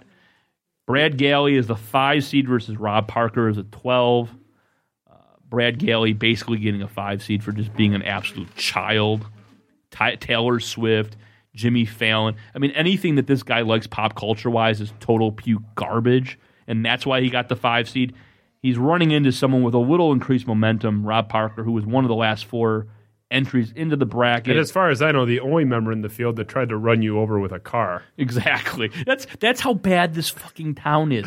A guy tried to run me over in a beat up Jeep Cherokee outside of time what timeout or twenty four seconds. Attempted vehicular manslaughter. Yeah, tried to k- Vic- Really? yeah, and he only got a twelve seed, Jessica. That's how bad this tournament is. You have to go like 50 deep to find the guys that tried to kill us. it's, it's, it's insane. Somebody literally tried to run you over with a car. It's on film. It's on film. Not to mention, Why? he had to get in as a play-in. He couldn't even. a guy who tried to kill me only gets a 12 seed. Uh, Wow. the four, the four in that bracket is Ryan Armani versus the 13 Dennis Fithian. Uh, Mark Snyder, who looks like a rat, number six, versus Dan Leach, who looks like a rat. That would be the rat matchup right there. Mark Snyder versus Dan Leach. Wow, that's that's going to be a barn burner. Your boy Graham Couch, number three, against Ashley Scobie of 14. Ashley Scobie, who, by the way, writes for CBS.com. You never did go after her like you promised. No. S- Ashley Scobie, she's only a 14, even though she stated on Twitter that if she knew that you were the one taunting Andre Drummond because of your affiliation with this website, she wouldn't have wrote about it. She only gets a 14. Uh, just once again, you know, proving how bad this bracket is. Rico Beard, the 7 versus Rick Mahorn, the 10. And then last year's champion who has no chance. He's a better chance of losing 100 pounds or having sex with a woman willingly. Scott Anderson. He just against, didn't, he didn't stand out at all this year. No, I don't even know. It was just the same old crap. There was nothing new to present. Yeah, he just well, I think he was another one who basically was begging the Tigers to buy at the deadline, but but he, he that's nothing new for the slow, slappy, you know, virginal manatee. He's going against number fifteen, Mickey Redmond. That's an interesting bracket because I think Henning's got a pretty easy time in that. I don't really see the two is Anderson. I cannot see him getting back to the fucked up four. The three is Couch. Couch is Unless as Couch bad as on- anyone, but he's not big enough. I, when you write about one of the college teams, it's a lot harder eh, to, to make it. He Eh, barely sneaks in qualifying anyway because he's kind of he's a state writer, Lansing in State Journal He- Henning's going to make the fucked up four in a. again, which I Yes. think is every single year. Buffalo Bills. Yeah, he, he the Buffalo Bills, the Susan Lucci, as I think Krieger said on the on the uh, the page. He'll probably lose in the final again, which would be incredible. Uh, the other bracket that was the Gene Myers region. The other is the E.G. Mitchell region, and that is the number one seed Terry Foster. Once again, a one seed who really I don't see any chance of him winning for a second time. As bad as his 2015 was, uh, writing, writing, lying, denying that he was forced out by the paper, his Xfinity ads on his Twitter and Instagram account, uh, just a total abortion. And I still have to lay him at about you know 125 to one as an individual entrant to win this tournament. Number 16 seed, he's going against Mike Valente, an interesting twist. So the uh, two broadcasters for the number one rated sports talk show in Detroit go up against each other. Eight versus nine, Tim Twentyman, who really another one who really didn't set it. You know, he didn't really have a big Same old- same old crap. Same old Tim Twentyman against uh, the only combined entrant in the tournament. The only one we've ever done is a uh, duo, Bill McAllister and Sarah Foraker, who we always just put together because they're really not on a sports show. And it would be kind of criminal to give Sarah Foraker her own seed, or really McAllister Yeah, for that. defensible. Once choice. again, Jessica, Bill McAllister, a gentleman who a few weeks ago we talked about challenging me to a fight. The guy Oh, wants to beat me up. He can only get a Like nine Al- Alex seed. Jones challenging Piers Morgan into a boxing Wow. match on CNN. you know, Can you imagine? Like clearly this isn't about you and uh, and what physical harm may or may not come to you. it's unbelievable. You got guys trying to run him over in the car. You got guys challenging him to boxing matches, they're MMA like, style. "Ah, You who you have you have guys the- breaking the into way. the podcast file and crashing the system. It, it's just one thing after another. But I have breaking news. I just got a message, and I hate to do this to you on the air, Moss, but here we go. I'm just going to read this message. Uh oh. I like Hey, Justin. this is going. I won the Red Wings tickets on last week's podcast. I emailed Jeff Moss my address, but he has not responded, and I have not received any tickets. If they were not sent yet, that's fine. I was kind of hoping that maybe you knew what was going on with these tickets. Are you So kidding me? apparently, you have completely reneged. Yeah, I reneged. He'll get the tickets. Calm down. This Junior. Greg, Junior. Greg Gaynor is Junior. Is, I, settle down. I'm You'll getting- get the tickets. uh, he's very upset. oh, that's, He, he you'll says have you, to live with he it. says you ignored his messages. I'm a busy guy. I'll get to it. Calm down. You'll get Red Wings tickets. Uh, I got to talk to CaliTickets.com to get those tickets. So the five in that region is Pat Caputo against the 12, Jim Price. Number four, Ansar Khan, MLive Red Wings beat writer against Kurt Mensching. And Mensching got to the fucked up four, or did he get to the lead eight last He year? got- he got to the excrement eight, yeah. Excrement eight. Uh, Mark Fellhauer, number six against Dan Miller, 11. I, I, I gave Miller 11 this year because I got to give the guy credit. Ever since the plagiarism scandal of Drew Sharp, he has not put him on Sportsworks. That can't be a coincidence. He's almost on every other week, definitely every once every three weeks. I, I think he, I think I don't still don't think Miller wants the heat for putting him on that he's going to get. I don't think that's a coincidence. Do you? No, no. I, I think that was a conscious choice on Dan Miller's part. So he's an 11 this year. I think he was a two last year. Bob Wojnowski, three, just for basically just having a voice that he could use, and he still doesn't. I don't even know. If, I don't even talent. know if Wojo's eligible. Do, are, are we? uh, He's been taking retired retire- Are we, are we taking retirees? Guy's been guy's been Hall of Fame eligible for nine years. Wojo against Tori Petrie, who uh, is the I don't know social media person for the Lions and does the uh, updating of the website. Number seven, Jamie Samuelson against Matt Char- Charboneau, who's another what Spartans beat writer. Michigan State honk. And uh, number two, the last bracket seeding is Helene St. James, who was a number two seed, the Red Wings Free Press beat writer, versus number 15, Mickey York. And I just want to make one last comment about this, and we'll take another break, and then we'll bring Jasper on to talk about the Pistons. But this really is the year, seeding wise, of the Red Wing beat writer and the Michigan State beat writer. I think they both, those groups both had sensational years of horrible I, writing. I argue Michigan State's the worst. I in, in terms of just the collective. I mean, maybe it's because I read them a lot more. Yeah, as much as. I love the Red Wings, I mean, I I'm wearing like seven Spartan things right now. So I mean, I'm just I'm more exposed no, to it. exactly. And the Red, but the Red Wings beat writer. Yeah, you just actually look like you're still attending state. looks like the Yeah. Jolly Green I, Giant. I haven't let go of my Michigan State connection. Can we skip this break and go right to Jasper? I got to leave in Sorry. 12 minutes. I mean, let's, 14 minutes. You don't want to go to a break? let's bring him in. Is he on? on? the line right now? Jasper, are you there? Yes, I All am. right, let's How's bring it him going, in. guys? I'm I'm doing well. We have uh, less than 50 minutes. Can we say until, uh, one real quick thing here? Yeah, go ahead. Uh, who do you like in that bracket? That's the that's the Foster, the one, and St. James, the two. Could a Red Wings female beat writer? No, Foster, Foster will win. no, no chance. Yeah, thank you. No you. chance. She's not. She's not reviled Don't on, even- a, on a wide enough scale. Don't even You who realize the hell people she voting is. are DSR readers, right? Uh, yeah, I understand, but even at that level, most of them don't care. I mean, you have to understand. People have voted for Sharp for years, even though the DSR elite has has consistently argued uh, against anyone voting for him because we knew that's what he'd want.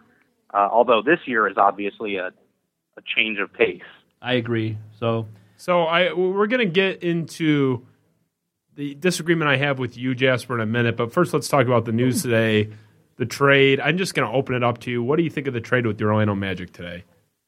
Well, uh, at, at the very least, I really like it, and at best, I love it. Um, it it's it's a long term trade, and that's how people need to look at it. Uh, Tobias Harris is a 23 year old kid, still really young, ton of potential, kind of growing into himself still. Um, uh, DSR contributor Scott Anderson made a great point today. Scott Skiles down in Orlando really hurt his development this year in, in a lot of ways. Uh, offensively, he regressed. Defensively, he got better, but then again, it's a Scott Skiles coached team, so those those generally do better on defense year one, uh, no matter what. So it, it's a long term deal. Um, I like it. There are a ton of questions though surrounding this trade. Well, like what? I mean, you tell me. What are Can the I interrupt for a second? Yeah, go ahead. I just heard a gunshot. What was that? Jessica, what was you that? Are so fucking dramatic. Can you please it's turn the ridiculous. lights out? There's a sniper wearing wearing a Detroit Lions jersey and one of those lion heads outside with Oh a my God. rifle Oh across God. the building. Oh, jeez, Justin, you, you you better hide the Turn the uh, lights off, for copies of Christ's your sake. duet with him. Yeah. No, no, we are never gonna go. Sing, we're never gonna sing again. All right, so the trade was Tobias Harris for Ilyasova and Jennings. Now, let me ask you a question. It seems to me a two for one when the Pistons weren't very deep in the first place is not a trade for this year. I don't know Tobias Harris from Tobias Funke from Arrested Development. Uh, I've probably seen him play maybe twice in my life. And, you know, but just a, as, as a uh, layman here who watches the Pistons um, you know, not as in depth as some of the other sports teams in this town. It just seems like they're trading away uh, some depth here for the future. Is that correct? Yeah, and and I can't confirm or deny whether uh, Tobias Harris wears cut off jorts underneath his clothes, but uh, he definitely yes, this is a long term deal. Uh, you look at the backcourt; it's going to take a step backwards. Uh, losing Brandon Jennings means Steve Blake is going to step back into the role, um, and since the Pistons are already over the cap, largely due to getting rid of Josh Smith last year, uh, it's not like they can re-sign somebody uh, who's a free agent. DJ Augustin comes to mind. So they can't re-sign somebody. They need to make another move if they're going to increase their backcourt depth. So, and the same thing goes for the power forward position. Now, what I'm seeing a lot of uh, online is that Harris is going to go to power forward. He was playing power forward in Orlando. I think a big reason they traded him was because they wanted Aaron Gordon to step into that role more so. Um, but ultimately, yeah, this is going to hurt the spacing even more than it already was. Uh, the Pistons are, are a bottom ten, uh, bottom five actually, shooting team from three. So Ilyasova was one of their better shooters. Tobias Harris, he's a 31% three-point shooter. He had hel- he had gotten a little better last year. He was shooting about 36% from three, but he stepped back again this year. So uh, really, this is a trade where it's, they need to go out in free agency. They need to sign some backcourt depth. They need to go and get some shooters. Jodie Meeks coming back next year will definitely help. It doesn't look like he's going to be back this year, so that kind of stinks, but it is what it is. So if they can go after somebody like maybe Ryan Anderson, maybe see if he'll take a little less money this offseason. Don't forget, they have to re-sign Drummond, but they have his bird rights, so they can go over the cap in order to re-sign him. So I would be shocked if they didn't make some moves for some shooters this offseason. I'd be very surprised if they didn't try and get another stretch four in there. Um, you look at the uh, Magic teams that Stan Van Gundy had. He had Rashard Lewis playing power forward, another guy who really, uh, like Tobias Harris, doesn't quite fit the mold of a traditional power forward, but he shot 40% from three when he was in Orlando. So if Harris can do something similar to that somehow, or if they could put Tolliver in there, maybe short term, have Harris come off the bench. Like I said, there's a lot of questions here. Jasper, I've got to not really interrupt this program for an emergency announcement. This from the Twitter account of uh, one of the participants in the bracket one Kurt Mensching from Bless You Boys website. Uh, I got to read this tweet just from a few moments ago. Quote, holy shit, just go ahead and fire him right now at Detroit Sports 5, uh, 1051. And then he linked the awful announcing article about Dery's comments. Uh, Twitter is ablaze with bombings of Matt Dery right now. Uh, well, he's never going to get his name up on the wall of honor in Newhouse at this point. Yeah, are you ashamed that you attend the same school as Rat Dreary, uh, Syracuse Uh, University? Not as, ashamed, not as ashamed as that school seems to be. Uh, we we have a wall of fame up in uh, our Newhouse Sports Media Center. Matt Dery's name is conspicuously absent. Um, so yeah, I will say I have seen s- some pictures of Jasper on social media where he does look a little loose. I will say that, Jasper. I look. I, I You know, can't I thought say that when I I'm met him, too, but- for what what Justin's about to start yelling at me for, but maybe it's based on what I'm dressed as. You know, who knows? You know, That one picture of you in that football jersey, that looked a little loose. I'm not going to lie to you. You were really I- well, showing you know, the uniform looked a little Yeah, loose. you were sure. Showing gonna say off. the You were showing off the goods, because- Jasper. I was, going to say the uniform probably looks loose because uh, I have the arm mus- arm definition of Anne Frank. Oh my Um, so- God! Jasper, Yeah, I- I- Jasper, We just lost a probably what it is. sponsor. I think that we were just told we have now. Jasper dates a, a model out in California who is obviously you know fitting the model of being very thin. Speaking of, I think she, you a I question think she quick? could beat you up. I Oh, there's honestly, Paige? I think Paige could do a number Did- on did- Jasper. you know, she's she's got the next crack after I beat up Jessica. So yeah, okay. Let me ask you a question. Oh, uh, you're going Jasper. down. Jasper. I know that when when she was living in New York, uh, Paige, your girlfriend, was hit on by Steve Stamkos, and he gave her uh, Herpes? his email the- address. no, no, no, not herpes. Her, the email address. Do you think Paige Yeah, could maybe? up. You think Paige maybe could like send a lingerie pic to Stamkos along with a, you know, just wondering where you think you'll be next year. I'm looking to move, and uh, you know maybe we the, the DSR can get a scoop on Stamkos next year. You know, she should maybe you know float the idea that she's thinking about uh, doing some theater in Toronto, maybe. You know, maybe Mhm, moving back mhm. back to Detroit or something. You know, you yeah, might want to I'll, try I'll make sure to have her ask. I'm sure he'll uh, he'll really appreciate it. He's been waiting on that email back for about two and a half years now, so it's got to be got to get getting pretty ancient. Who gives their email address? Jesus. Uh, Steven Stamkos, apparently. Okay, Jasper, you know, we got to move on here because I have a few minutes left, and we I got to be honest with you. I I feel weird bringing you on as our Pistons correspondent when you have the most prevalent issue with this organization dead flat wrong. And I have to say, you are you are so wrong on Andre Drummond. This is a guy who, for the listeners that don't know already, Jasper says can be the number one and most important and best player on an NBA champion, even though there is zero evidence in the entire history of the NBA of a single NBA champion being led by a mental midget half as soft mentally as Andre Drummond. Well, I, I, see, here's the thing that I keep on taking issue with. There's a huge difference between most important and the leader. And the guy, you know what I mean? Like there, there's a huge difference there. It doesn't. The the thing that Andre Drummond does is he opens up the rest of the floor for everybody else, and he grabs a bunch of rebounds, and he gets all the post play you need. You don't need him to be Tim Duncan out there. You don't need to get him the ball 10, 15. You don't even need to get him the ball 20, 25 times a game. That's not the point. Here we Look, go. Here when we comes go. down Here to it the comes. last two minutes, Here it whose is. hands are the ball going to be in? Here, Reggie Jackson. Okay, yeah, we're going to talk about the technical aspects Jasper, of basketball. Jasper here. doesn't That's doesn't great. Spiro when he disagrees with you just get so condescending. Yeah, here's here's the problem. I just I just have no time for this. Oh, you know, two three zone. We're You have to no time. You, wait, wait, I'm sorry. You have no time for this. You're the one who brought it up. I have no. Don't. Fair enough.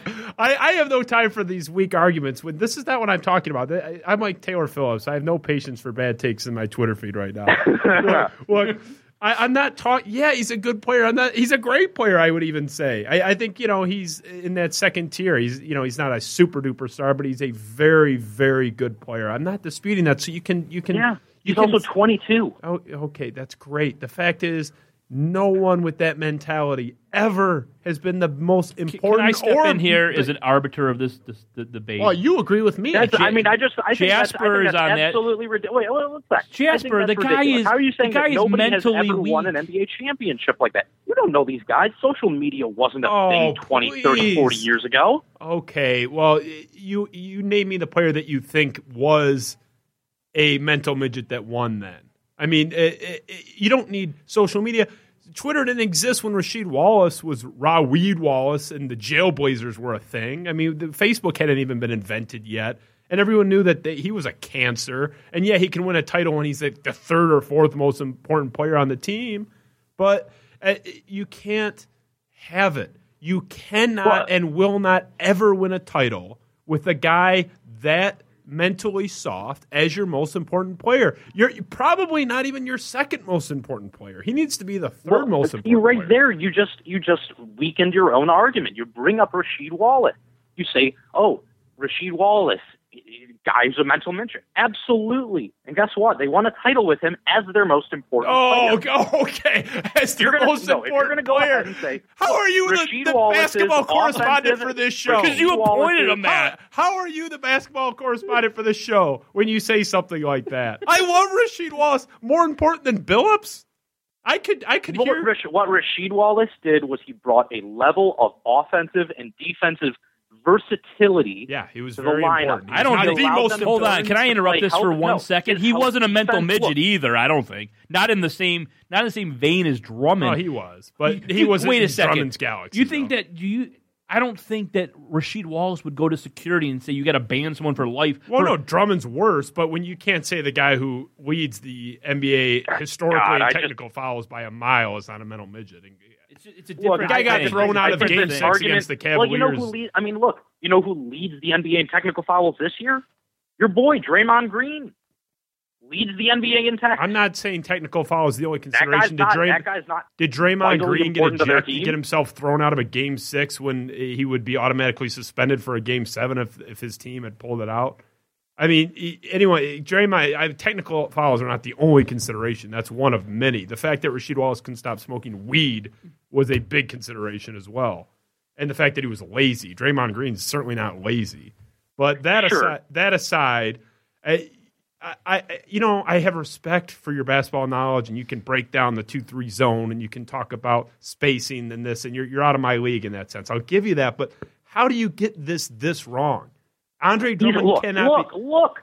Hey, who the hell? I, I, we brought up Tobias Harris, Rashard Lewis. You know who almost won an NBA title? Dwight Howard. Oh, great! Dwight Howard. That's player your on that example. The guy, the guy who gets passed around like a hot potato in the entire history Oh, of the oh, league. oh, come you're on. No, wait, naming wait, wait. me a a runner up as your. This You is the guy you're a holding huge- up. No, there's a look. First off, that team probably isn't the runner-up if Jameer Nelson doesn't go down. Oh, okay. Here, here. First off. Here, there it is. Okay. There Se- it is. Second comes off, the qualifiers. that team, Dwight Howard, before he got the back injury, let's be honest, Dwight Howard in Orlando and Dwight Howard once he had that back injury and went to LA, totally different players. Third, Andre Drummond is already offensively, not defensively, far better than than Dwight Howard ever was. Far better. Has a better post game, and he doesn't really even have a post game. Look, the fact of the matter is, Andre Drummond's a 22 year old kid. He's a kid. Spirit, I don't like him. Birthday. We don't I- like him. I I'm took his shoe off at you and just put- talking to you I- over the phone. I took his can't shoe and I put it in my he's like when you're closet. Doing underhand motions all game. This is a guy who attacks fans after games because they motion to him underhanded. This is a guy. This is your general Patton. I Congrat- can't- You can have him. I can't He's wait till. I can't wait till tomorrow. man, look, I- hey. Jasper, I can't wait till tomorrow when I call the Sports Talk radio station in PM Drive in Washington D.C. and I incite their fan base to do the underhand motion all game long to Andre Drummond. You might want to And bet. guess? You might want to bet on the Bullets tomorrow night. Well, I my my friend my roommate would be very happy to hear that. But um, uh, look, the fact of the matter is, this is a team that is built around Andre Drummond. What you're suggesting is to trade him to Boston for two first round picks and Where do I uh, sign Jae up? Crowder. Where Jae do I Crowder. sign up? and Jae Crowder. Yeah. Now, One of first those all, picks so, being so the Brooklyn my pick. biggest True, argument both with of you them, there yeah. is that you're arguing to trade the guy. Yes. They're going to trade the guy. I want to That's trade him for two top five picks and a very good, like maybe six man or even Li- solid listen, center. listen, Jasper. I, He's 22. He's Spiro, arguably the second best center in the NBA. In Jasper Spiro is not as old. magnanimous as me. When someone tries to kill him, he doesn't make him a 12 seed. He wants him shipped out of town. Uh, ridiculous.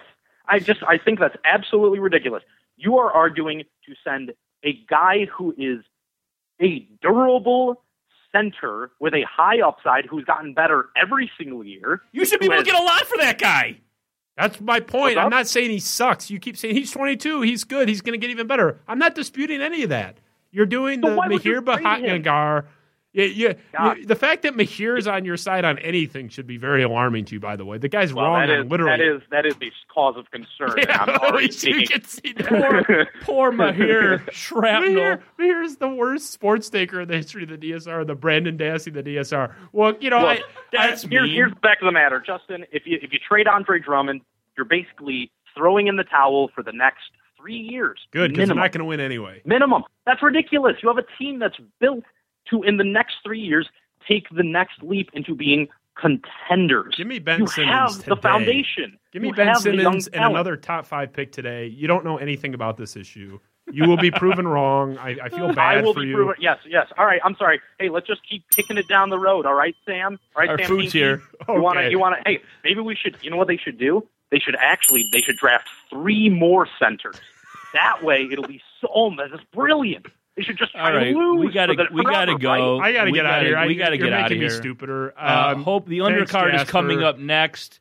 So stick around for that. Hopefully Theo will not be trying to sabotage. Oh my that God! show. Shut your face. I will be. I will be looking both sides of the I, road. hopefully Bob. Who, who's the, uh, trying to pro- sabotage more, Theo with uh, with the DSR podcast, or Justin with the Pistons winning chances in the next five years? We will debate that next week. Hopefully, Bob, the proprietor of this place, will walk us both to our cars because I am a little worried that one gridiron, go gridiron Lions, Theo Spite, is going to accost us in the parking lot across the street. Have a good Jessica week, takes everyone. self-defense. She can protect you. Jessica's got a baseball bat and mace, as we've learned in past episodes. Yes. so maybe I'll just true. Maybe she can give me a Louisville. It's maybe not a she bat. she can give me a piggyback ride on the way out. We'll be back next Tuesday. Thanks for everything and have a good night.